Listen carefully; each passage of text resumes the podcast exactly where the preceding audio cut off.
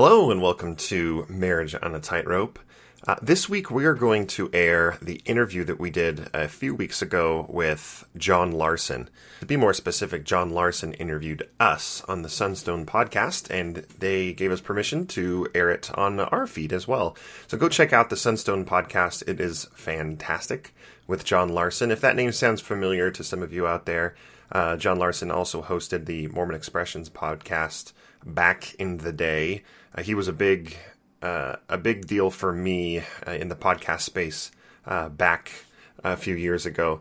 So having the opportunity to meet with him and sit down with him was was a bigger deal for me than it was for Katie, but we really enjoyed it. Uh, for those that have heard our first episode, which kind of tells the timeline story, and then our episode with This Week in Mormons, that interview, there will be some overlap here as we uh, talk about some of the same things about our our story. But there are some things that we get into that, uh, because John is a great interviewer, uh, we get into a few things that we've never talked about before. So we hope you listen to it and enjoy. And before we get there, we just want to plug our Facebook and Instagram accounts, Marriage on a Tightrope. The Facebook group is is starting to be a lot more active, which is great. So join us there and enjoy some conversation. On Instagram, you can enjoy some pretty pictures. I'm not trying to be condescending, but it came off that way. And you can email us at marriageonatightrope at gmail.com. And of course, to show your support for the podcast, you can go to marriageonatightrope.org and midway down the page, there's a donate button. You can make a one time donation or become a monthly subscriber. If you find value in this podcast and want to support our time and effort that we put into bringing that value to you and others, we would very much appreciate that. Thank you and enjoy the episode.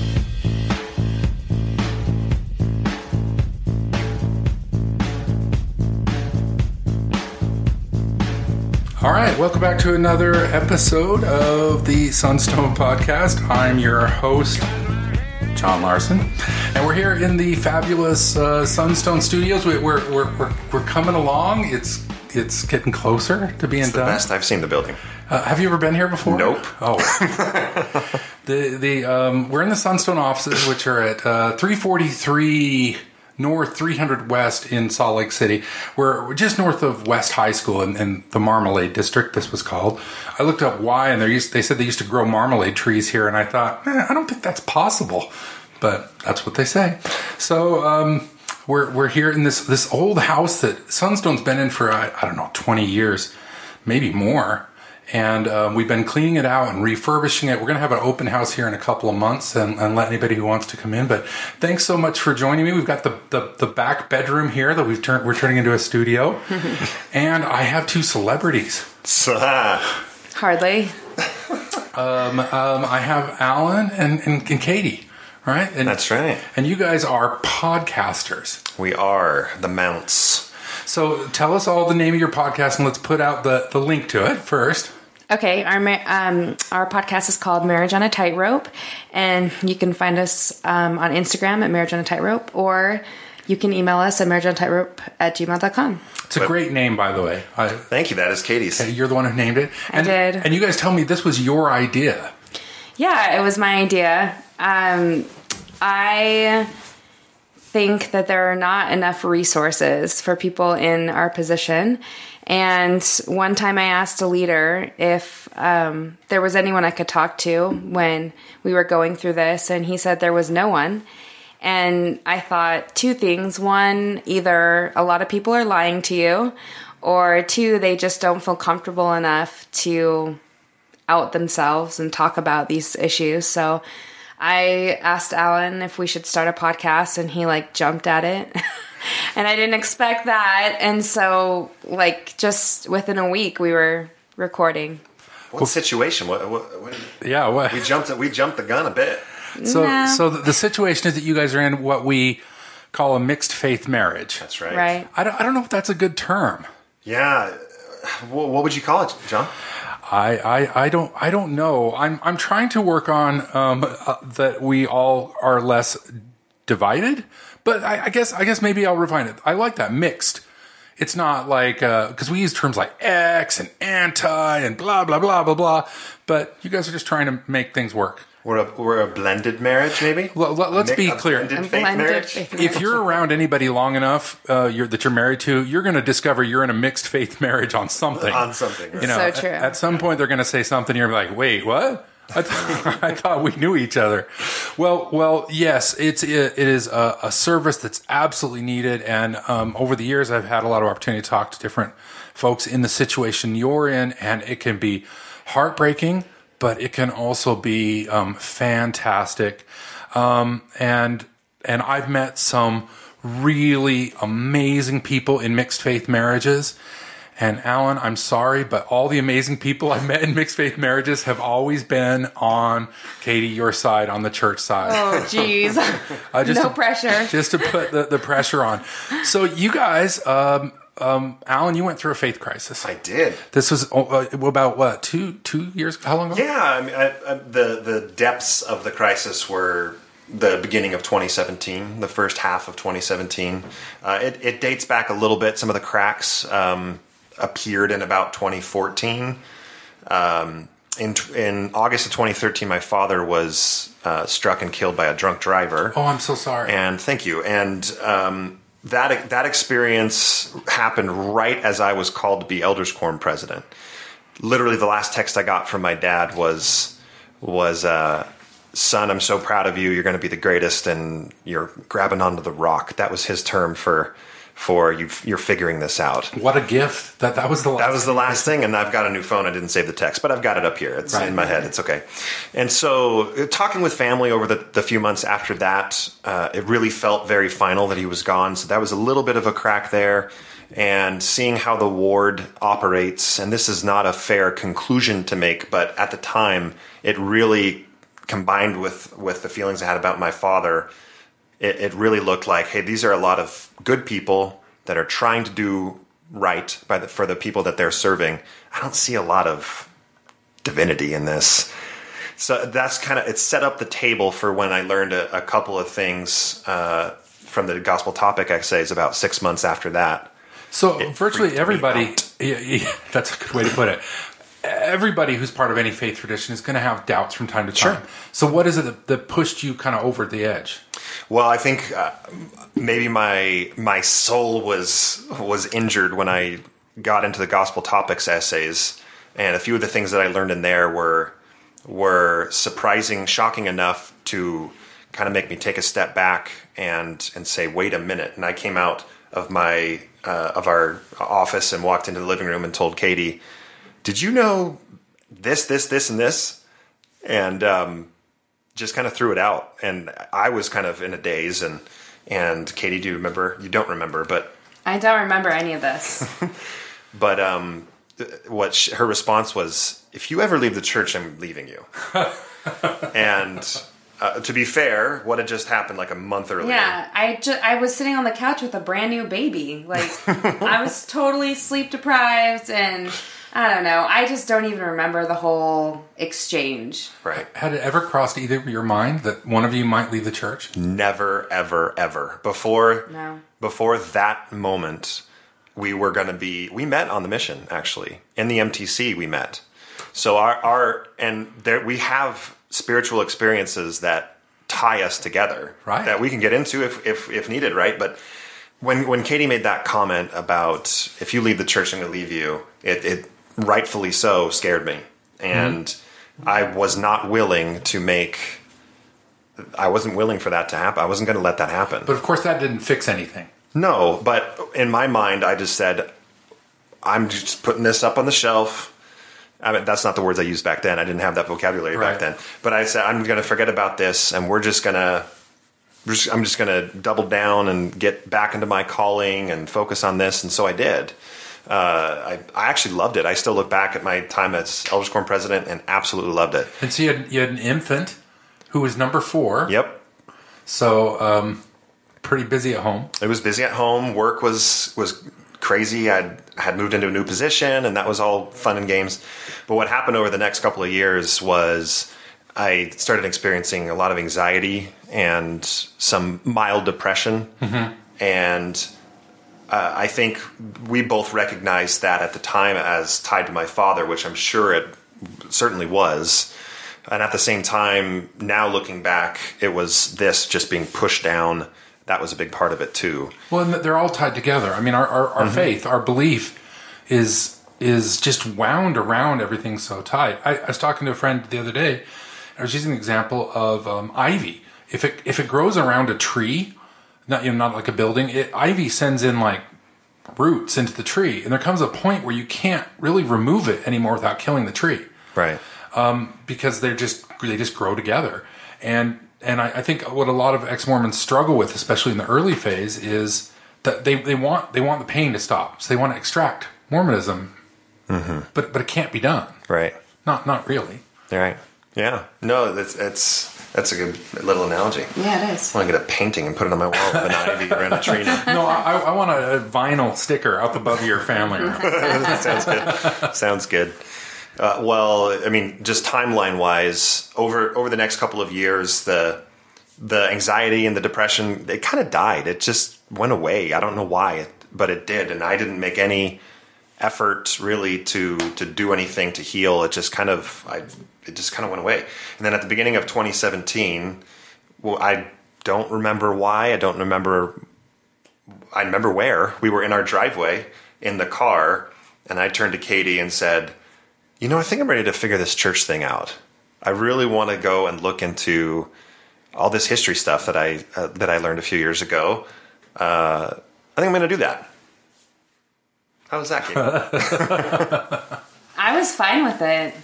I mean, I felt really at peace about it, and so I thought, well, if he's going to do that, it's going to all work out because what is it that he's going to find? So I didn't have any problems with it. Um, the problem that we talk about a lot, and the biggest regret we have, is that um, I wasn't along for the ride. I mean, he went and did it, and he studied for six months about everything and didn't tell me anything until uh, we were taking a car trip out to Georgia where his family lives. And um, I mean, you have three and a half days to talk in a car when you're trading off dri- driving. And that's when he first like told me about some of the stuff. And I was furious because um, he was in a completely different place than where we were in the car. Let me just figure this out. And then um, he figured it out without me and without telling me his new opinions. I'm so I'm so glad you articulated that because what what tends to happen is people go down the rabbit hole because once you have the paradigm shift, you, you know I, I think one of the keys of changing the view of whether the church is like all true or as, as a lot of ex-Mormons do all false. I mean that that's a that's a false paradigm, right? Right. But but but that that once you change that view, you have to go reprocess everything. So it often sends the, the, the investigator, the, the, the soon to be ex Mormon, down this where they're rereading everything. And of course, Mormon history is fascinating. Yeah. Especially when you take the gloves off. Because it's it's dirty and it's weird and it's fun. Yeah. And and and and Katie, you're expressing it right because there's this like this devil's choice here. Because I've seen people who beat their spouse up with it every night. They're like, "Do you know what I learned today? Did you know what those bastards said this time?" And, Yeah. and, and and that can be really painful. But but you're expressing the the the other pain, which is this person's on this journey and you're you're shut out. Yeah, You're right. not you're not there. And and he's dumping this stuff on you. Like, hold on, I haven't had time to process it. So I don't mean to put words in your mouth. No, that's that's it. And it's I mean it was 6 months worth of study and and everything that he had done and um it was all just coming at me like darts and so that was really hard for me and that trip was really painful. That was a tough That trip. was a very difficult And trip. where do you go during this? Because I mean, you've got on you've probably hit some support groups, some online communities. Yeah, I actually had figured out that my brother was in the same position. Um, I'm the youngest of six kids. Before this moment, where on the phone, my brother and I discovered that we were both. He, I, I don't even remember what it was, but he asked me some question about. Did you know that such and such about Joseph Smith and such and such about Emma? And and I went. I just learned that. What are you What are you doing? And we kind of discovered that we're in the same boat. So yes, I did. I, I had a few people to turn to. Right, but I mean, the the church, uh, which can be very supportive, doesn't necessarily advertise that, and you don't you don't know. So so where where did you turn for support?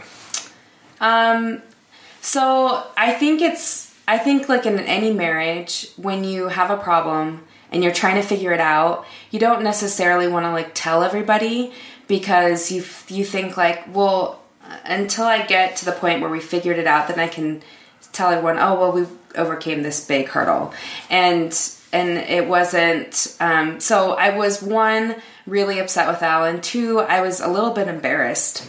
I didn't know like who I would turn to or what. I know what my reaction was, and I felt like, well, if I can work through this, um, then when things are better, I can just tell my family afterwards because I didn't really want them to be involved.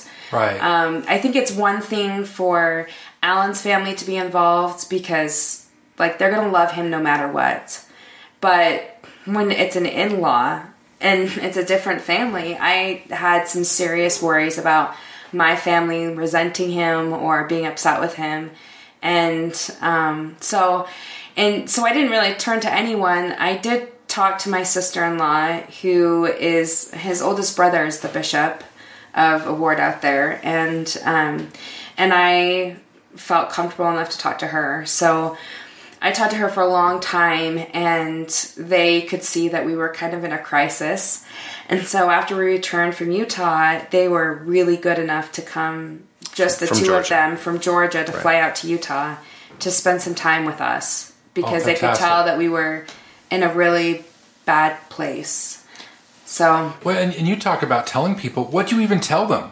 Because you're going through a faith crisis. It's not like you've landed anywhere. Right. Yeah. You're like, my husband's reading a bunch of stuff and it's pissing me off. I mean, what what, what exactly do you say to people? Well, and I I found like I went on Facebook and I hate Facebook. I, I mean, I I love Facebook, but I hate it because I feel like um I mean, it's not like a human connection. You have mm. these support groups, but I for me, I needed to connect emotionally with someone on this level. And so I I didn't know where to go and I found this LDS Wives Anonymous Facebook group, yeah.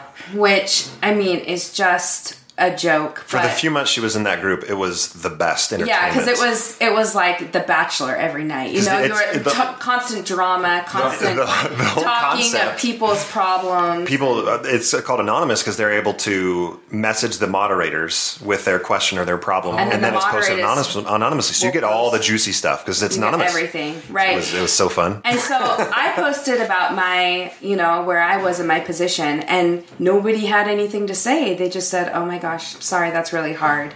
I don't even know what I would do in your position," and that doesn't make you feel better. You know, there's no, there is no map of how to navigate this, and so, um, yeah, Facebook was not a help to me at all. No, and that's what I was hinting at before. That the, and, and and the church is growing up to this, and and the people always lead out. So Yeah. so there's getting to be more in support. But you know, for a long time, the church dealt with apostasy by kind of Hmm, gaslighting the apostate, and and and and.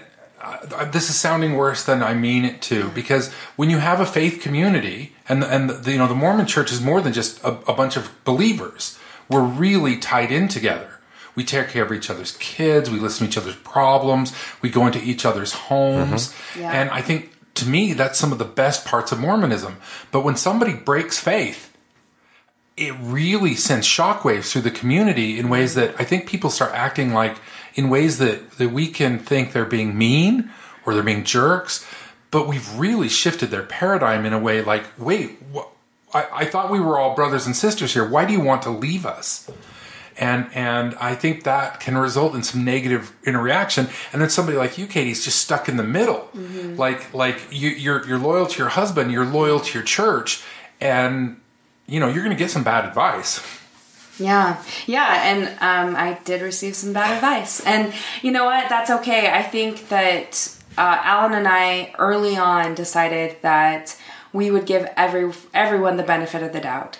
So even if they said something that was hurtful, we understood where those emotions were coming from, and also we just felt like if people were reaching out to us and they continue to, they cared enough about us to say something, and that is huge to, to me. Yeah. And and so um, we never really have been offended by what people have said to us, even though we have received bad advice. Yeah, and I think that's gotten better over time. I remember in probably the fall of 2017, uh, after a meeting, Katie was speaking with a leader and asked him, "Where do you think Alan is? Where do you where do you see he is?" Because I was still kind of doing this, and I was still attending.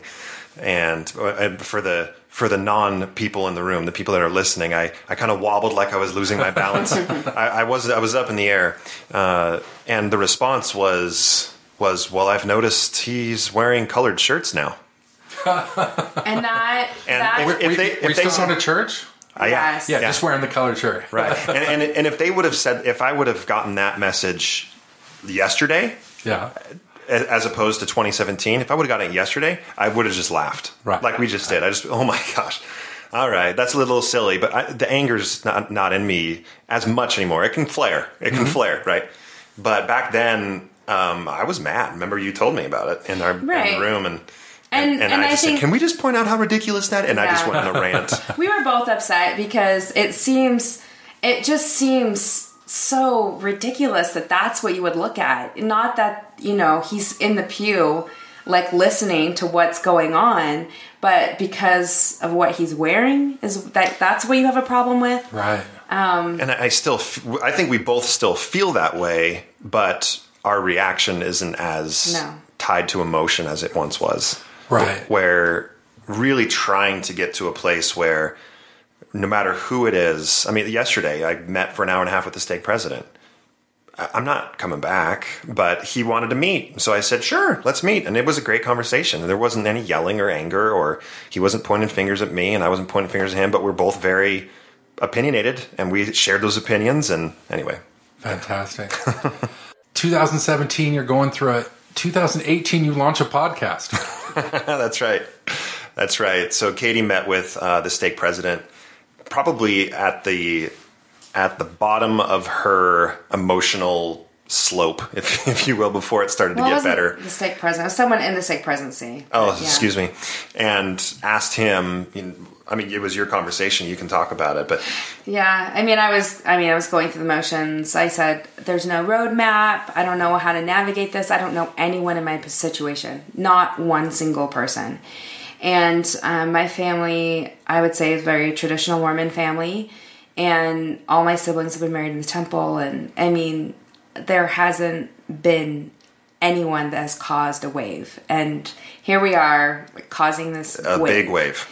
and um, I I said to him, you know, who can I talk to? And he said, well, you know, generally speaking, if the husband or the wife leaves, um, the spouse always follows, and that upset me. And then I said, "Well, is there anyone I can talk to? You don't have to give me the name now, but just like if if there's someone that you could approach and say, "Hey, would you mind talking to them?" And he just said, "No, there isn't anyone." And it made me angry. I think that's why I decided like I wanted to start a podcast because I was just angry that no one was talking about it. And so that's Something Katie's not going to give herself credit for is she is one of the most, if not the most empathetic person I've met. And I think I feel that every day because I get to be with her. Uh, she very much in her pitch to do the podcast was there are people like me out there, and I know they're hurting just as much. And would you want to do a podcast with me? And we can get our voice out there uh, and people can help us, or we can help other people, rather. It had nothing to do with, I think if we talk about this, it will help us. It was, let's put our voice out there to let other people know that they're not alone.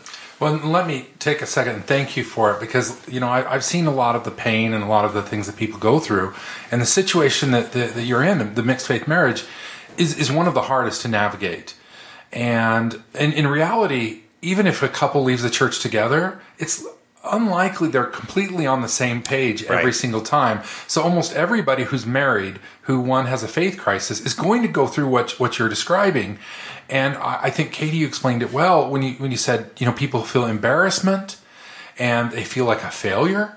You know, because as you were saying, you know, we're supposed to get married in the temple. We're supposed to have this eternal family. Um, you know, it, it's like it's the old joke is, you know, in the, in the church, you're supposed to, you know, go to young women's and then, you know, go get the priesthood if you're a man. You're, you all these marks, and then you get married, then you have kids, and then and then you die. Is, is, is the next one right? Right. Like like it's it's just it's just keep going now. Yeah. And and and then it feels a lot of ways like you got off track. Like like your heaven even here on earth just came crumbling down around you and and sometimes the ex-mormon is off you know like discovering this new world of all these new opportunities and the the the person who's left sitting in the pews by themselves now feels lonely With four and lost. kids. with four kids so so so do you still go to church at all what what what, what do you do I don't. Uh, it's it's been. I tried again in January. So we're sitting here in March. So a couple of months ago, I tried. Hey, two hours, maybe you know.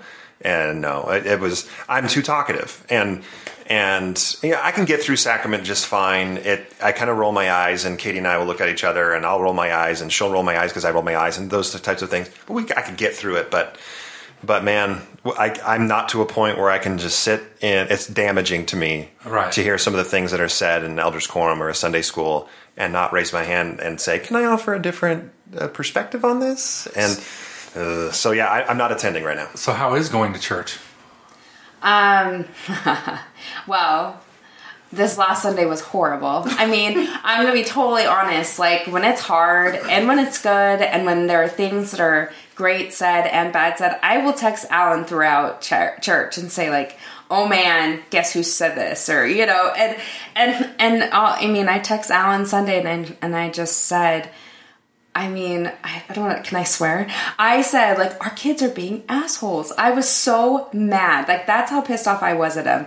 And it's not easy for me to wrangle like four kids alone in a pew. And at first, um, I didn't like getting like the judgy pity stares because everyone knows. And, um, but then I just stopped caring. And um, I'm the I'm the primary president in my ward, and so um, right now primary is a great place for me i love being in primary with my kids and that's that's a nice like safe little bubble for me Thank I'm- you, I'm because be. I I loved the primary. I um and uh, there was some resentment because when when you know my my my uh, first wife and I um we we we weren't able to have children. It was six or seven years where we adopted.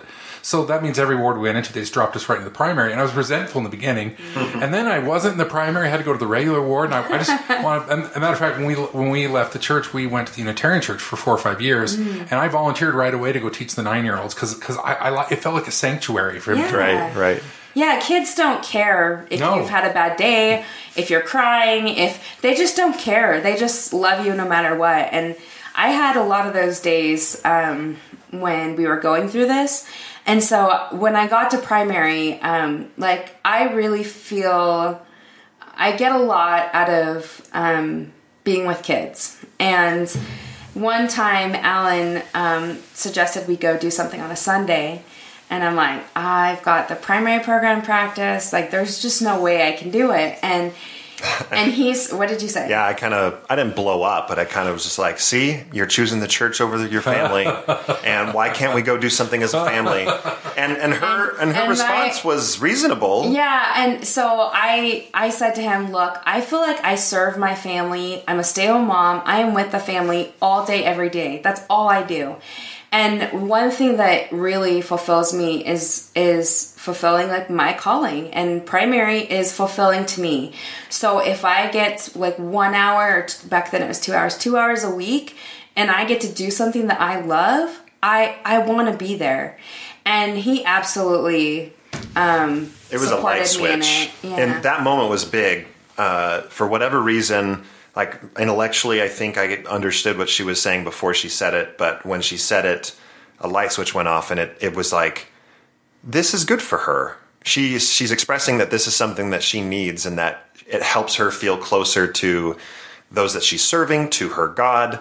Like, how dare I try to pull that away? And it helped that one of the things you didn't say you mentioned was the very first thing out of her mouth was like, why can't we do both? Why do we have to miss church to go hiking? Yeah. Why don't we go hiking after church? And I was like, well, yeah, I guess I'm just trying to, I'm testing you, I guess, which is rude. And so, it, I mean, those conversations have led to some, I mean, breakthroughs. But if you don't have the conversations, you don't break through. right. Well, and, and this reflects on a piece of advice I gave in last week's podcast, which is I- a lot of people when they leave the church or have a faith crisis, they, they want resolution. They want to quickly get to like the next stage. Right. But there is no next stage, and there is no hurry. You know, just do everything at your own speed. Mm-hmm. You- and, and, and if people can accept that, they're going to be much happier, you know? Yeah. And of course, that's harder when you have two people who have two different speeds. Yeah. Well, and it, it, you're reminding me of something that Bill Reel. So our podcast is done underneath Bill Reel's umbrella of oh, Mormon great. discussions.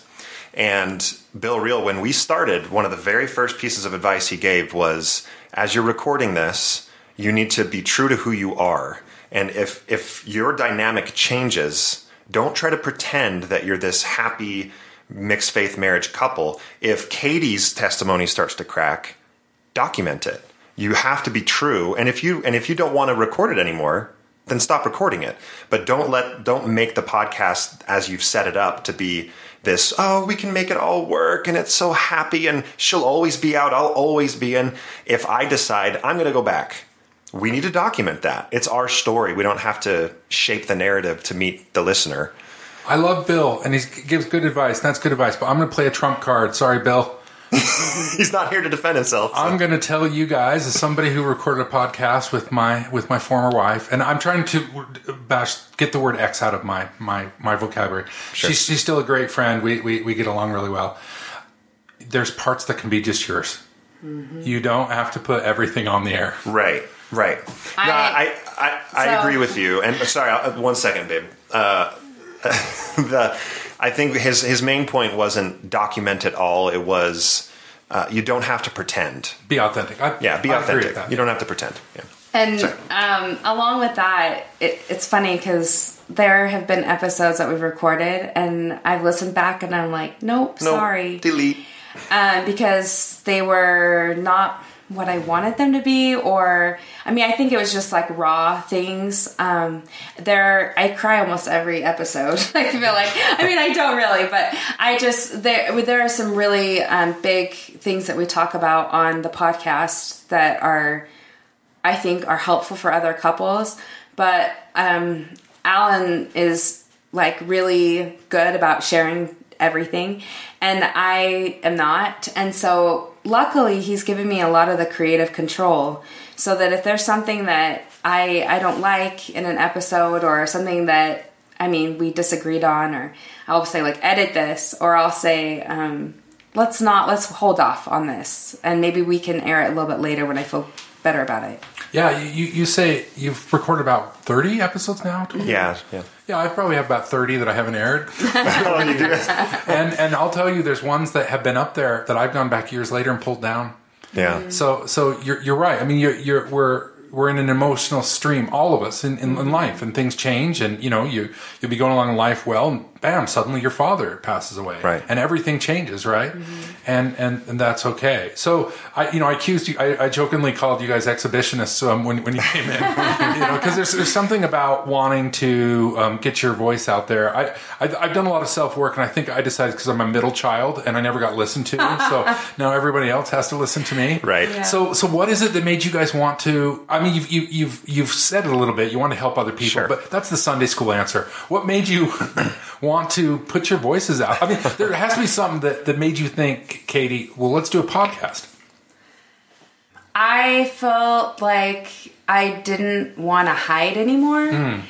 I had this group of women that I would go to um, go to dinner with a lot, and I for a full year I didn't tell anyone, and it was it was it just like ate at me, and that I couldn't like speak my truth. I couldn't speak about what was happening to me. That it was such a taboo subject everything at dinners were very surface level about kids and you know where we're going on vacation nothing was deep and that really bothered me when this happened because i felt like i needed to connect with other people on a deeper level as well as with my my spouse and so I'd never honestly when we did the podcast i thought well, I didn't think this. Uh, a very well meaning family member said, um, You guys aren't professionals. Who would ever want to listen to you? Who you? would want to listen to your Are, are there any professional podcasters? I thought that was I part mean, of the part of the. We're shtick. not professional. We can't give advice. And I think in the first few episodes, we gave a lot of disclaimers like, hey, we're not, we are not psychologists, we're not therapists. But um, that really like s- struck a chord in me.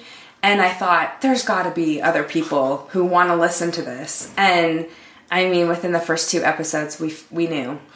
And again, I, I, I know I keep pandering and, and thanking you. I, I, I think one of the, the problems I see in, in our in our in our broader culture is so many people take their cues of what Mormonism is like from conference or from the Ensign or whatever, and really Mormons are much richer and more dynamic and more complex than the church ever plays out. Mm-hmm. And I thank you again so much for, for going on and, and, and representing that because I think it's it's underrepresented. You know, yeah, I, I I'm just super proud of, of Katie for wanting to put her voice out there. I've in our marriage, I've always been the one to get on a stage or to turn on the mic. I've Literally, Liter- he does yeah. improv comedy.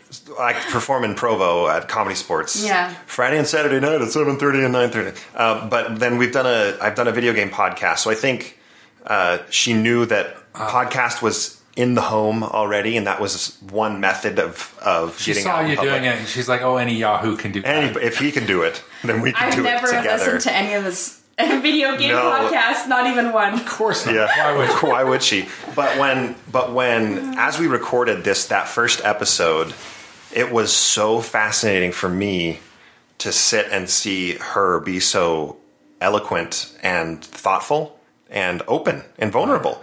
Where when she gets upset or when she's feeling vulnerable, her she just she locks down like many people do. She locks down.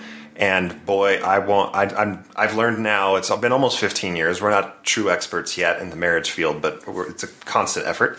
But I've learned. I just don't even try. This clam is shut, and we gotta. Well, I should use a different animal.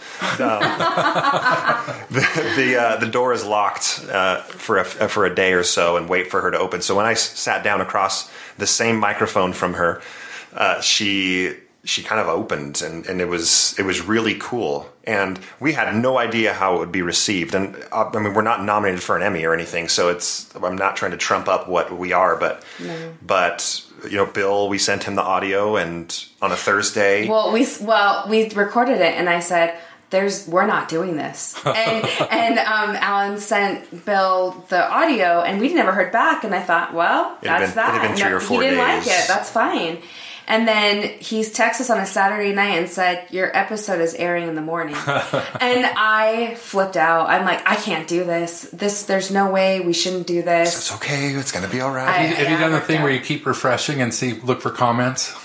Oh no, I didn't even look at the website. I was Yeah. and yeah. So I had to go and get in front of the bishop the next day and tell him like, "Hey, just FYI, this is hitting, and this is how you can listen, and I promise we'll be good." And and then And family told our started. We told family like, "Hey, this is going to be out there." And but There there was, was- there, uh, other than a few well-meaning family members' comments, it's been very positive, and the emails started rolling in just so fast. I mean, when you're when you're released on the same feed as Bill Reel's podcast, you have a installed fan base Right. right from the beginning. And that's when the therapy started for us, is meeting with other people. Yeah. It was the best thing that could have happened. So what this dirty secret about marriage and a tightrope is, is that we've gotten, and this is so cliche, but we have gotten so much more out of it than we've given. It's just been a life saver for us. Not only to talk to each other as we've recorded, but the people we've met and seeing other people face to face last night. We went to dinner with another couple and just like, they're making it work. We're making it work. They had a hard experience last week. So did we. Like, this is okay. We're going to make this work. It's good. Fantastic. So, Yeah. oh, go ahead. Oh no, I was just gonna say, and um, it's funny because we have a few couples that are have been good friends for, I mean, our whole marriage. But you find that um, as you enter different phases of life, um, different people come into your life that are good for you right then. And so, like right now, while we you know love the couples that we've been friends with for years. Um, it's it's really natural and easy to meet with these couples who are in the same position. Yeah, yeah, for sure. Take care of yourselves. They'll, they'll, um, uh, you, you can. And one of the, the, the most richly rewarding things of being involved in something like this, it doesn't is is you you you meet other people and you're able to help other people, but it can be a burden. Yeah. So I give you permission to turn off the email and not answer everything. Um, oh, You're saying this at the peak of our stress level with Yeah. with everything. we're we're at burnout. Like We are at we are at fa- DEFCON four. It gets worse. And if you let it, if DEFCON goes above five, Oh, so no. I'm just saying. I thought four was the top. Did I not know the scale? I'm just saying, you guys, I give you permission to step back because there'll be people who, who are Yeah. in need, and you can't solve Right. everybody's problem. But So, so here's the question, um, and this has been like on my mind, and maybe you can give me some advice, John. But um, other than Facebook, how do you connect? You know, we're the common denominator for most people, and I don't mind. We don't mind meeting with people and talking with people, but I feel like, you know, there has to be a group of people that can just meet up on their own to to give that support to each other, and I don't know how to do that. They, they, they are, and there's there's actually quite a few of them. Are there? Sometimes I make it sound like they're not, but but what happens is is the groups tend to form, and then they tend to break off um, from like a public access, and then new ones form and new ones form. There's a lot of um, um, secret groups on Facebook, Sure. and they're, they're secret just so people don't want to get like punched by their family or Right. or, or what- whatever that, that are out there giving this kind of support. But you you know, frankly, you guys are some of the best to help coordinate that stuff, and, and Right. that, that's kind of what We've you want to do is, is traffic cop and say, oh, well, you're up in northern uh, Europe in Idaho in the Boise area. Well, I know these guys, Yeah. and I know these guys, and that's something. If, if folks want to help us, that um, I, I know like uh, Mormon Spectrum's been working on that problem. Post Mormon um, years ago worked on that problem. We're looking at ways to do. Hell, we did it in in Whitefields. And and yeah, don't be afraid to, to, to shuffle fo- folks off, you know, Yeah. and Yeah. and and and just you know, m- most of the people are, are are good. There are some toxic people out there, Right. right. But but but more more is just you know you've only got so much to give, yeah. Right. and Yeah. and you're already putting so much of yourself out there on the podcast because it's emotionally exhausting, Yeah. um, and and and you have to recover. So. Um, having said all that, what have you learned? What, tell me about the arc since you've been on the podcast. How has it changed you? Um, so as a, a TBM, I always call myself like at the beginning I was a true believing Mormon, right? Um, at the beginning, uh, I didn't really understand all the issues. I feel like I have not done near as much as Alan's um, in-depth study, but I would categorize myself as a more nuanced believer, and I I don't say that in a negative way. I think that I absolutely recognize where the hurt comes from for other people. It's easier for me to empathize with them, and um, I think that's a really positive thing. Um, as well as, I mean, our communication between the two of us has just shot into the stratosphere. We are at this place right now. It's probably the best it's ever been in our home in our whole marriage. But it's it's so weird how you can go through something like this and still feel completely connected to each other and have it um, elevate where you're at um, just by communication and by working through things together. And I mean, it the the transition has totally done that for our marriage. And it's been it's been really positive. There are very I mean I think that the very few negative things that I have in my mind were just expectations of my future. Um, but if I just worry about what is the here and now, things are things are better than it ever has been. Right. Yeah, yeah. Uh, a, a couple of examples of uh, things that have been signs of change and really breakthroughs. One of them happened live while we were recording, which was really cool. Where I got it in my head to ask Katie, "How do you know that I love you?" And this is early on. This is episode four. It was on Valentine's Day of 2018, and she listed off all of the reasons of how you treat me, how you treat the kids. You go to work every day and you work hard. Uh, you play with the kids so much, and you tell me that you love me, and you give me kisses, and and it worked perfectly. I was hoping for that answer, and because the response the response was you didn't say a thing about my beliefs. My beliefs have nothing to do with how you know that I love you, and vice versa.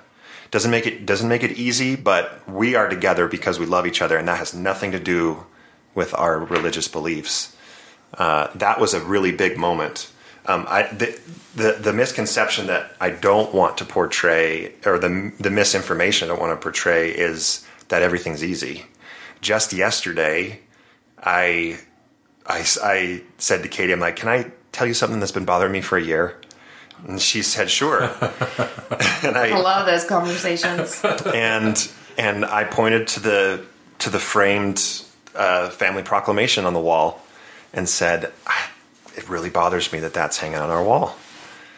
And And that's I said even it at the ri- wrong time because she had Oh, to take a yeah. kid to soccer or something, and and so she ran out. But then when she got back, as soon as she walked in the door, we had both. It was almost like, oh, maybe we should try this." Of just like, "This is my problem," and then go away for ten minutes or something. Because when she got back, we she walked in the door, and I put my hands on her shoulders and leaned over and said, "I just want you to know I'm a reasonable person.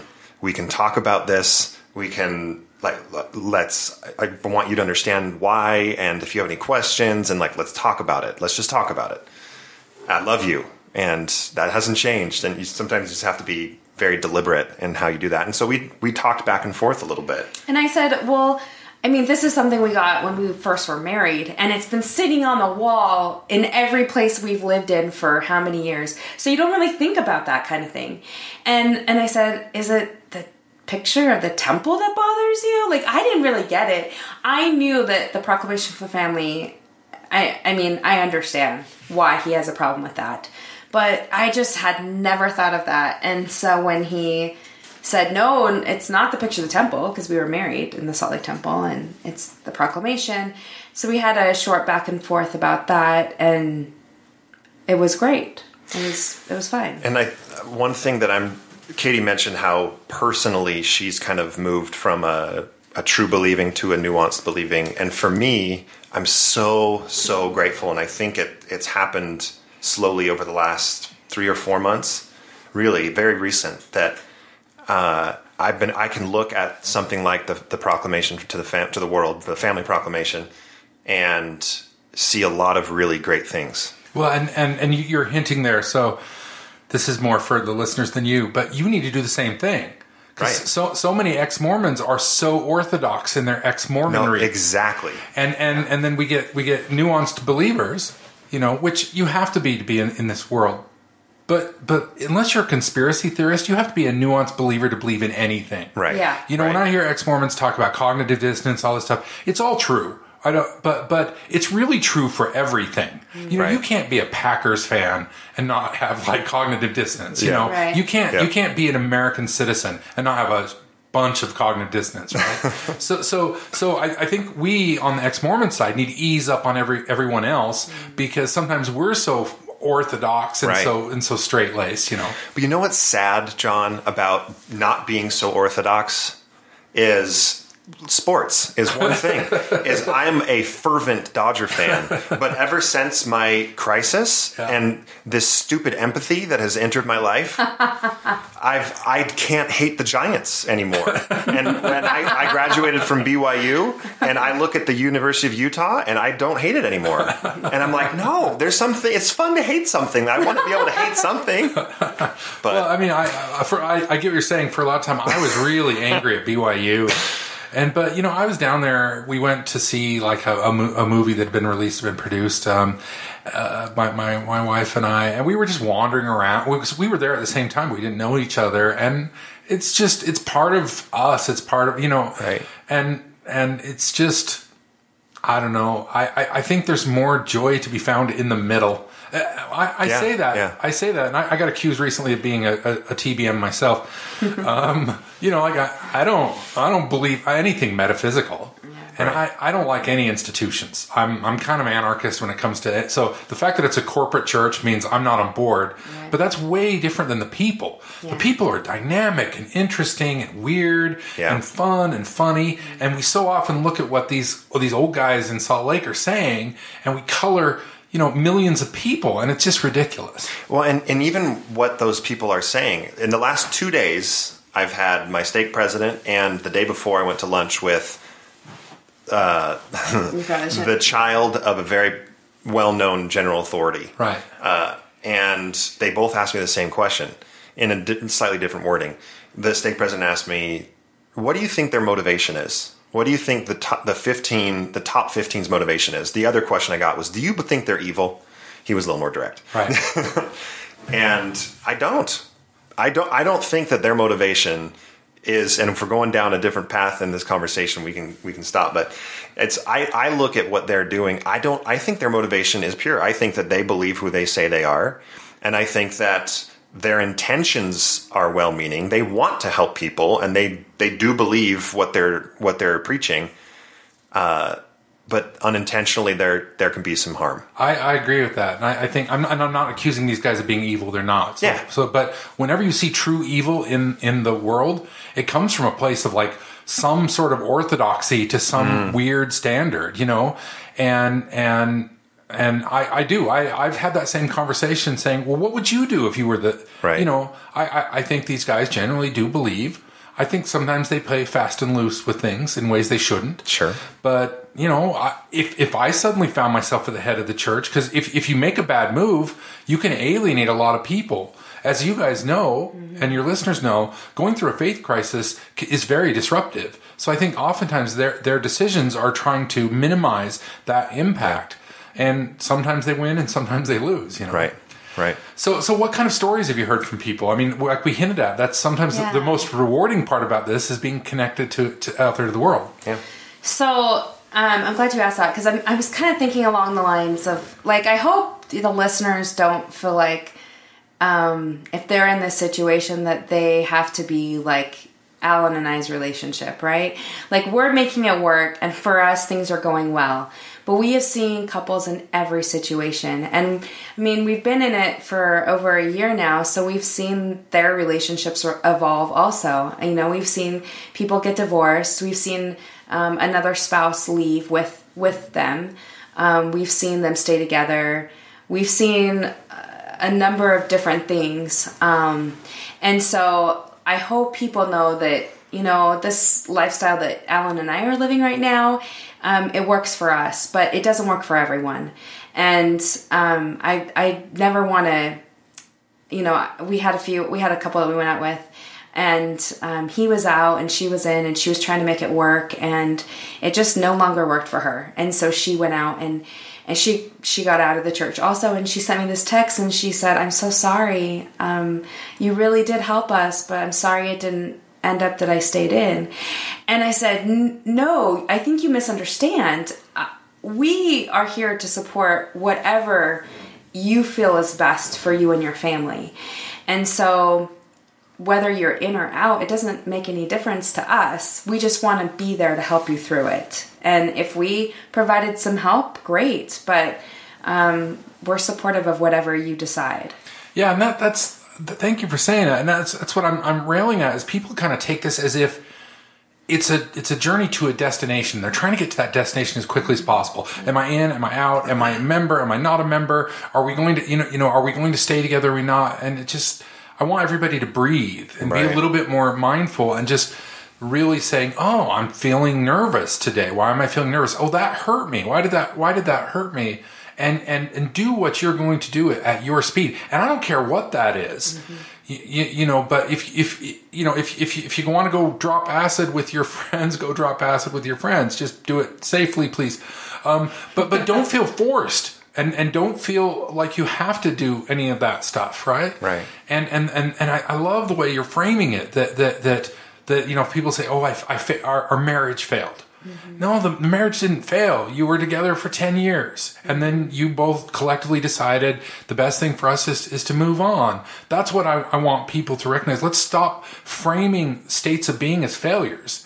And you know, you guys could, I don't know, next year go both go back to church. You could both become Lutherans. Who knows? Right. Maybe you'll open a Buddhist retreat in 10 years. whatever your sounds path nice. your whatever your path is, that's okay. Yeah. Yeah. Just yeah. as long as you don't hurt other people. Exactly. Right. That's that's that's the key. Uh, a few rapid fire uh, stories from from a few listeners that we had. One of the we immediately started offering to go to dinner with people And I, probably the fourth or fifth dinner we went to, Copper Onion. It's wonderful, love it. But we went to the Copper Onion and sat down, and the, the husband was out, the wife was still in. We didn't know much about him. Uh, we, we knew that he had gone to high school with my sister. And so we had that sort of um, as a common ground. He was from my hometown.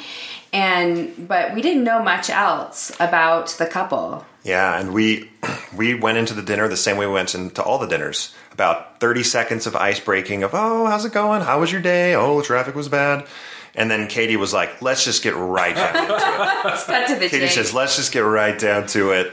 Uh, do you both listen then? Uh, How how are things going with this? Are, and it was very clear the wife just tensed up, and she said, "I am not." I have not listened. I will not listen. I do not want to be here. I, I, I got him to sit down with um, as general authority. the general authority that was visiting the stake, and the stake president came to her and said, "Hey, we'd like to." We'd like to visit your husband with this general authority. and he said, "Fine, I will if you go to dinner with this couple." And we had no idea. And we had no idea. Had And no she idea. started crying, stood up, and rushed out of the restaurant. I'm so sorry. And we just went, "Oh my gosh!" I was ticked at him. I was, you know, we sat there for 20 minutes, and I, and we kept saying, "Do you want to go check Should on you your go wife? be with Do you want to?" And she he said, She'll "She's fine." fine. She'll be fine. She'll come back." And she came back, but the rest of the dinner was so awkward. I said, "We don't have to talk about any of this," and she said, "If we talk about any of this, I'll leave." Right. And I said, "Okay." So we just kept it surface level. Yeah. And after we're walking out of the restaurant, and I'm really upset at him because I thought, okay, number one, you can tell there is no communication between the two of them, obviously. And um, and after the dinner, he pulled me aside and said, "Well, that went really well." and I said, and I thought, in what universe did that go well? That went horribly wrong.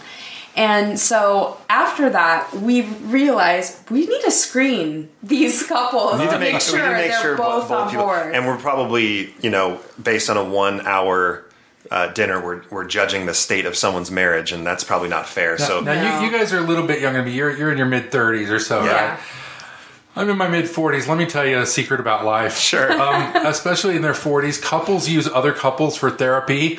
All, this is not just something that people leaving the church do. Right. That when couples can't talk to each other. So yes, it happens, and it's going to happen a lot more in your life. That you'll be at dinner with somebody like, are they? Uh, are they using me for, for that, right? But let, let Yeah. me editorialize out there into the world.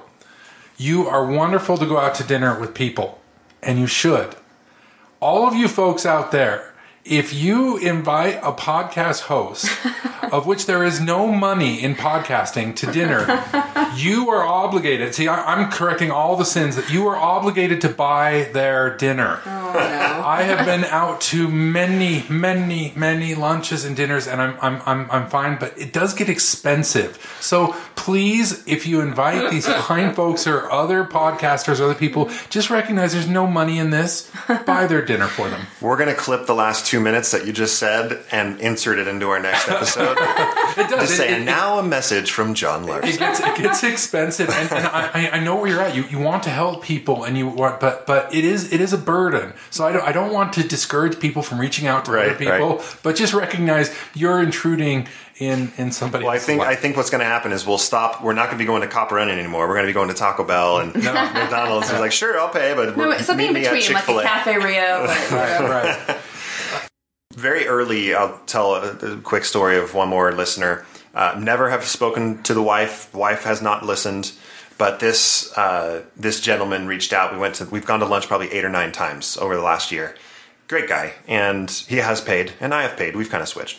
They're they're not in a good situation in their marriage. It's a very difficult situation for them, and he's i mean he'll get very very specific about things that are happening and she saw him with grant palmer's book and she burned it literally and, and stormed out of the house those types of stories. Well you know one night or one day i'm driving home from work and i get a text from him and i'll just say i was at a stoplight so i don't get in trouble. But I, I checked the text and it says I, and i heard, hadn't heard from him in a few weeks. It says I'm going to drive onto oncoming traffic. And that was it. And I called him immediately and said, "What are what is going on? Meet me at. We always met at Cafe Rio in Fort Union. Meet me. Can you meet me at Cafe Rio in 15 minutes?" And he said, "Yeah, I'll be there." And he was all broken up. So we met at Cafe Rio and we talked, and he was just in the depths of despair. And marriage is failing. This is not working. This is so difficult. And I got home to Katie and told her what happened, and I was a mess. I was just like, "We I can't do this. This is too much. I can't do this. Let's go record." so we Not went. my first inclination. so while the tears were still streaming, we hit record and just pled with people of just get help. And if it's not us, just get help, please. Don't let this. You guys, don't let this literally ruin your life. You can't let this happen. And uh, the same gentleman, about two months after that, sent me a text out of nowhere that said, Hey, uh, my wife has threatened divorce. I'm no longer allowed to talk to you, so please stop contacting me. And I went, Hey, more power to you. But you weren't contacting him. He no, was I wasn't. He was you. contacting me. But I said, That's fine, man. Th- completely fine. F- Like, I'm glad you're taking it seriously. Best of luck. And then within a week, he was back calling me. And 'Cause his saying, wife was out of town. and he, he's always in the car, and he's telling me, he's Right. he's telling me, "Yo, I'll just delete the call log," and I'm like, "Bro." Anyway, so there's there's definitely some interesting interactions you have with people. the, and the, st- the stakes are high, which is why you Yeah. guys modeling it. And I really like the, that you say, you know, hey, we're not like everybody else, but it, it, it does give it does give people hope. And you know, I'm I'm going to bring on another a cou- different couple that's bickering and fighting, so that other people won't feel so bad. I mean, you guys are oh, modeling. Oh, really. shit. Well, what are we still fighting about? No, I don't know. Alcohol. You want to talk about alcohol? Oh yeah, we were going to talk about the Oh, booze. well, let's talk about alcohol. I was saying before we recorded, you know, alcohol is, is is for me. I talk about it a lot on the podcast because it's such a just a, a symbol of ex Mormonism. Because it's the first thing that people are like. Well, what can't I do? Well, I'm not supposed to have sex with, a but I'm married, so I'll, I'll skip that one. Well, alcohol. Coffee. Let's go after the. Yeah. Right. Um. So so where are you guys at on alcohol? Uh, well, Katie drinks now, which is weird. but I'm just kidding. I'm just kidding. The, you know, uh, it's not that funny anymore because Mormons drink now. A lot of them do. Right? Yes. It's it's it's an you know it, it, that's why they don't open the uh, state liquor stores on Sunday because they don't want to be embarrassed themselves with all the people in white shirts in there. Alcohol is not part of the equation yet. Uh, we've talked about it a couple of times. We actually want to do an episode about it uh, to really talk about it because we haven't really talked about it deep. She knows that that I clearly don't think there's anything wrong with it, but that I still live by the law of consequences. Just because I don't believe that drinking, let's use that as the example we're talking about, that drinking is a sin, there are still consequences Yes. to drinking. If I'm trying to lose weight, it's not a great time to drink a lot of alcohol. True. If I want to, I mean, my father was killed by a drunk driver, so it's it's there are real consequences to it. I've been able to to stand back and and see uh, some family on my side who has left the church at the very same time I have start casually drinking, and I still haven't. I don't feel like I'm missing out right now. Um, but I've seen them, and, and they've kind of explained at first. One of my brothers, well, I'm outing him. Uh, my mom's not going to hear this, uh, but my brother didn't like it at first, and then he found some other drinks that he did, Right. and they've never done anything irresponsible. They they've actually had very positive consequences um, as a social lubricant in, in certain situations, and so it's there. There are consequences to every single situation. Katie was telling us on the way here. We were talking about a a family that we're going to meet in California next week. Uh, even on our vacation, we don't take vacations, but so she she uh, this mother said she's got four children, and the two that are in the church are great, and they're model children, and they have healthy marriages and healthy jobs, and the two that are out don't, and they're really struggling. And she's like, "I kn- look." I don't want to say the cliche thing, and I know it's just my small little family, and I'm not even saying the cliche thing either. But for me, one of my big things that I've thought about is what is the consequence of stripping out this unit of support, this ward family? What am I going to replace it with? Right. Because there's, I feel buoyed up by those around me, and I, I fought for over a year to keep going and be a part of it, uh, and not from a I'm going to change it from the inside type of type of way. Well, at first it was like that. there was a little bit of Yeah. it, right? But I wanted to be there to get something out of it, and I don't think that's tenable for me anymore. But now I realize that, and I go, well, shoot, how, what am I going to do so that I can still have that all the benefits of, of that community? Uh, alcohol is a, is a choice that people should think about. For me, it was four or five years after I lost my faith because I had alcoholism in my family. Um, yeah, it's not something, and I, I think I'm going to put together a show where I'm going to bring in some ex Mormons who became alcoholics. Yeah. So we, we can hear about the, you know, I, of course I drink. Yeah. Um, and I, I think it can be an enriching part. I actually don't drink that much. I, I drink Yeah. a, a little bit, but I invite when you, when you guys decide you want to have your first drink, or, or it's a together decision. It's, it's one I advise you need to make together. Right. Don't sneak off. No, and no, take no. A drink. That, and that's one No, thing that we've talked about that. very deliberately. There will be no secrets. If Right. I'm going to, if I feel I need to make a change in my behavior, I'm going to say it. Luckily, my mess up of not communicating a change I was going to make was a relatively minor one. It, I stopped wearing garments. Uh-huh. Uh, which is not to say Relatively minor in mean, like- quotation marks. I didn't. I didn't go get a prostitute. Is what I'm trying to say. Right? It's I, I, fully understanding that that's a very serious thing, and it was a problem when it happened. But I'm glad if I was going to make a mistake, that was of the list of mistakes to make and keep secret. That was probably a pretty good one. Well, uh, you should know that I had a former uh, escort one time explain to me that they all the escorts in Utah know how to deal with garments. So Do they? yes, so so Fascinating. Yeah. Um, well, well, good. So anyway, if you, when you decide you want to have your first drink, I, I offer that I will I will have you over and, and let you sample. Fair. That's fair. And then we can sit and make fun of him while he's doing it. Oh my god! Alan always says um, that your first drink will be with me.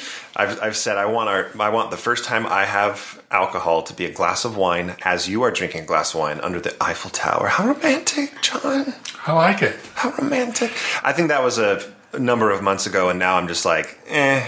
I'll Eh. just drink with my brother when we get to Georgia. I'll this tell you, my first drink was yeah, with with my, with Zilpha, my former wife. We were on the shore in Miami. It, we got a some kind of fruity rummy drink, Right. You know. Oh, it was terrible. like, no one told me that alcohol was like getting punched in the nose. Right. It's like drinking Nyquil. Yeah, I, I And it's imagine. expensive too.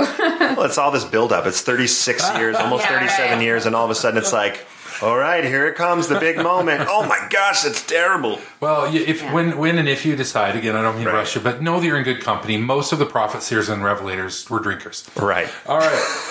So well, well, now it's going to move forward. Where, where do you want it to go? What's next? Where do you want to go with this, Katie? Oh geez, I feel like we're just like keeping our heads above water. we're paddling along, and um, I don't know. I like I said, I I need to figure out a way to try and connect some of you couples together. Um, I don't know how we're gonna do it, but that's that's a big um, goal of mine. And to be honest with you, and I don't know if you have felt this way, John, but um, Alan and I feel like we have we could talk about so many different things that has nothing to do with Mormonism, and and um, so I've been like wanting to start another podcast um, in addition to our our current podcast, just so we can talk about life stuff and kid stuff, and because I feel like we have a lot of things that happen to us just randomly, and and we love to like share with other people, and so. I think I see that in our future. Yeah. Oh, fantastic! the self therapy that is recording a podcast to work through some of this stuff. The there are still situations like this family proclamation conversation. I would love to record that because I think that would be very good listening. It would also help us talk through it a little bit, alcohol as well. But those those big topics, we've worked through a lot of it. And again, sitting on that side of the table, it's nice knowing because I mean, you're like, oh my gosh, you guys are a year and a half into this, you know. Oh, you're, you're, you're handling it well. I do have a homework assignment since you just brought up the family the proclamation. Alan, I, I you need to write your own. So I want you to take I want you to take it. I want you to rewrite it and, t- and tell me what you think is. Yeah, We've talked about that. We've talked about it. I started, and about three lines in, Katie was Katie. Do you remember this? no. Katie Obviously, said- I don't remember I anything you say to I me. started writing it, and within a few lines, uh, your feedback was this really seems like an Alan proclamation and not a family proclamation. Yeah, I probably said that. And because it was probably something like it doesn't matter what you believe. I don't remember exactly. Well, what it'd be I wrote. great to have you write your own because you you challenged the church. You threw you threw down. So, Right. Yeah. So you have If to you're going to replace this thing, what are you going to do? And what are then you going to a great it? exercise would be to write one together. And Yeah. you know, the, as I look at it, the most value of that would be put it away and then come back in five or ten years and see Mm-hmm. how it's changed. Right. Because it will change. Right. know. Yeah. Especially when your kids, you know, you love your kids, but they turn into teenagers. They're- it's closed. Just a few months Well, away. and we have a lot of milestones to hit with like I, I there's I feel like there's so many new things like the proclamation happened and then a couple weeks ago we went to a family member's funeral. And Alan turned to me and said um, I don't want my funeral in LDS church. And I was like wait a minute. If you died tomorrow like I literally wouldn't know where to have it. Just logistically, like where- logistically. Thank you for bringing that up because I, I have been to these funerals where ex Mormons have, have passed away and their family is just, as, as an ex Mormon community, we need to do better at getting support for those sort of things. And, and, and it is. Thank, you, yeah, you, you, we all need to express what our desires and wishes are. Right. And and Alan said, Well, what will you bury me in? I'm like, Well, your Kershaw Dodger jersey, of course. that got the stamp of approval and, and for he me. was like, That's oh, perfect. But it was interesting to go through this exercise of, Well, what would your wishes be, you know, if if you died tomorrow? And what would your wishes be? And um, I think people don't talk about it because it might happen. Well, it's going to happen, so Right. you might as well talk about it. But um, these are these are just points that you know happen every day that you you think, oh, that's right. Well, how would we do that? And so it makes for a very interesting conversation constantly. But I can see down the road us hitting milestones with our kids and and our marriage, and as things change, that um, yeah, that just that it'll change. But I, I don't want to drag it on forever, but we do need to address kids. So that's one of the Yeah. big conflicts. So Yeah. it sounds like the kids are still going to the church. Um, what, what's what's been the resolution there so far? That's probably the one, the biggest topic that is Constant. constantly difficult. Uh, And even if you're on the same page, it's constantly difficult. right. I mean, You know, even I mean, when from a everything's faith going perspective. great. Yeah, absolutely. So I, I think that uh, something that we've something that I've really backed down from, and my, my brother, ironically, that has left the church, helped me feel more comfortable with this. By profession, he's a marriage and family therapist, and he he hel- I, I expressed a lot of angst around. You know, the older they get, the more entrenched they're going to be, and the more they're going to look at me, their father, as misguided or wicked. And and whether this is sound advice or this was just something to make me feel better, it worked. But he said, he said, you know, the the, the younger generations don't think black and white like a lot of the older generations do. I'm probably butchering what he said, but he said they your your kids see how you act, and they they you having left when they're pretty young, it's going to be normal for them to have you not there. So when they hit those stages where they're being pushed hard to to prepare for a mission and and get into dating and and all those things, they're they're not going to look at you as the outcast. They'll they'll be more likely to defend you when people try to say that you're the outcast. And I, I don't know what you think about that, John, but when he told me, I was like, it, it helped for some reason. So for me, with if the kids choose to be there, uh, that's that's fine. R- currently, I don't. They don't really have a choice, and I don't love that. but they go. That's that's the standard. Okay. That's the standard. Uh, but Let me let me let let's me, go. Let's work through this. This Let is a, this is this is what our podcast is like. Let's Let me work chime through in it. here because the kids have have a choice. They have never. I mean, our oldest is hard, and he has said to us, "I don't want to go because I'm tired." You know, but we decided that if they if they don't want to go because they're I mean they're saying something that they don't like or it's being hurtful to them, that's one thing. If they just don't want to go because they're being lazy, that's not a good enough excuse. At least for what we've talked about. And to be honest, none of them have said I don't want to go. Not not one of them. My little kids love primary. And so um, my oldest, who's probably the most um, combative with us, he, he even when he's there, he he doesn't really say anything. And then we'll go home from church and the kids will say, huh i wonder what dad made for us for lunch today and and so it's it's very like normal in my house right now where we're at um, when we get to that point where the kids say hey i don't want to go i want to stay with dad then we can talk about it but they haven't voiced that I really like the way you framed it out. And my advice after watching a lot of people struggle with this, even even like as the couples have left the church together, you know, what to do with their kids. I, I've, I've, I've watched a lot of kids being raised, and my advice would be just let the kids be. I was reading recently, and, and research is showing over and over again it really doesn't matter what you say to your kids. What your kids learn is they learn by just watching you.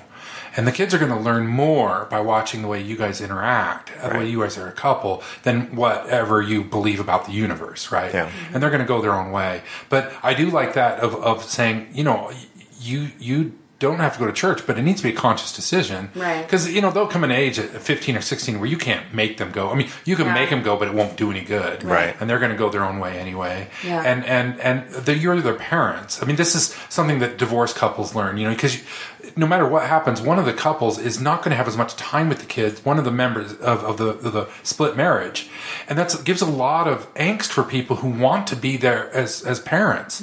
It is really devastating if you're a father. It happens to fathers more often than mothers, but it does happen to mothers, and and you want to be there for your children, and now you're seeing them every other weekend.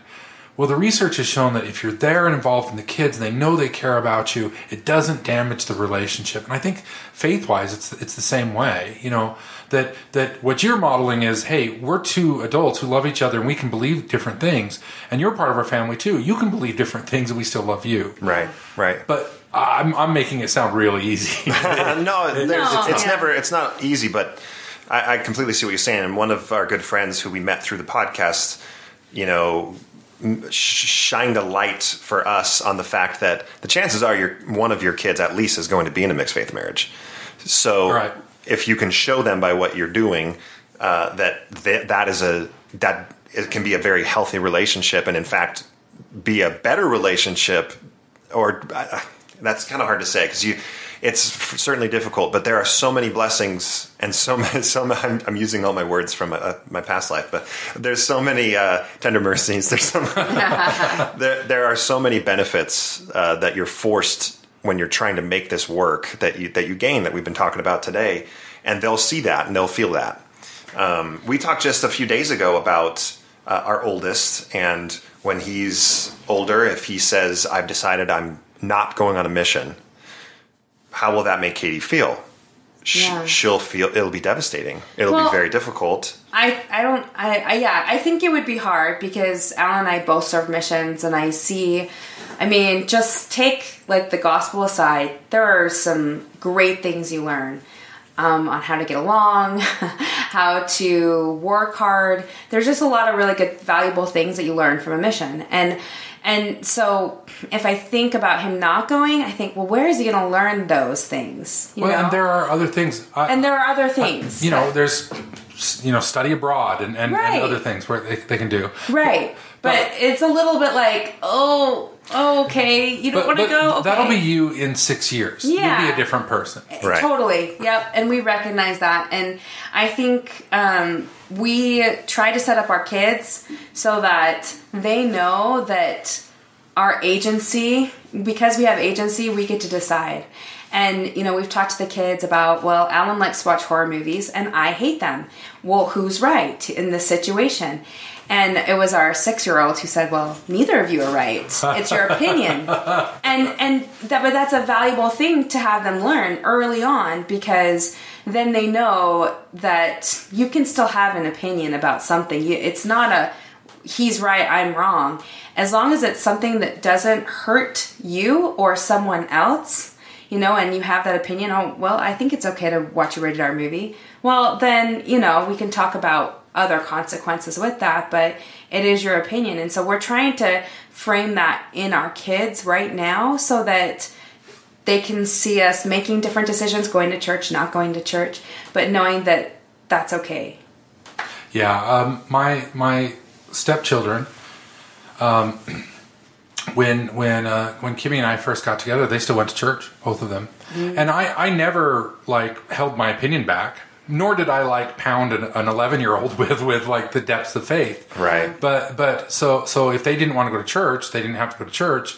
But if if they had young women's or young men's, I was happy to drive them. Like you know, Yeah. I I and I think that they were able to process things at their own speed, and I think it's made them better people for that than if if I'd forced them Right. either one way or the other. Yeah. the, the one fun funny thing and I, i'm sure a lot of people experience this before my whole crisis uh, we we weren't great about holding family home evening and now we are so fervent in holding our family home evenings because it's been another avenue for us to together decide like what are we going to teach the kids Is this like ex Mormons in conference? Like nobody pays attention to, to conference like ex Mormons do? That's Oh, right. that's right. That's, that's, that's very, very true. I think it's for a little slightly different reasons. But like on, on Martin Luther King Jr. Day, we watched the I Have a Dream speech, Uh-huh. and then we on a on a whiteboard we wrote down what makes someone good.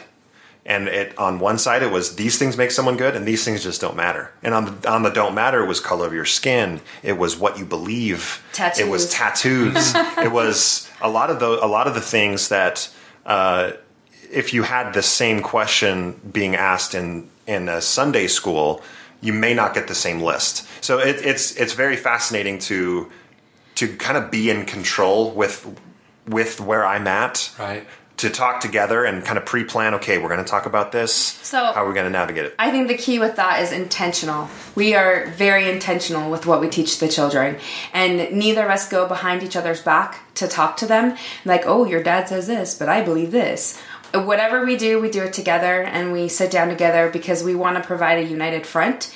And it may be that we disagree about it, and we tell them that we disagree about it, but at least they know that we're both showing up and we're being intentional with them and what we teach them. Great.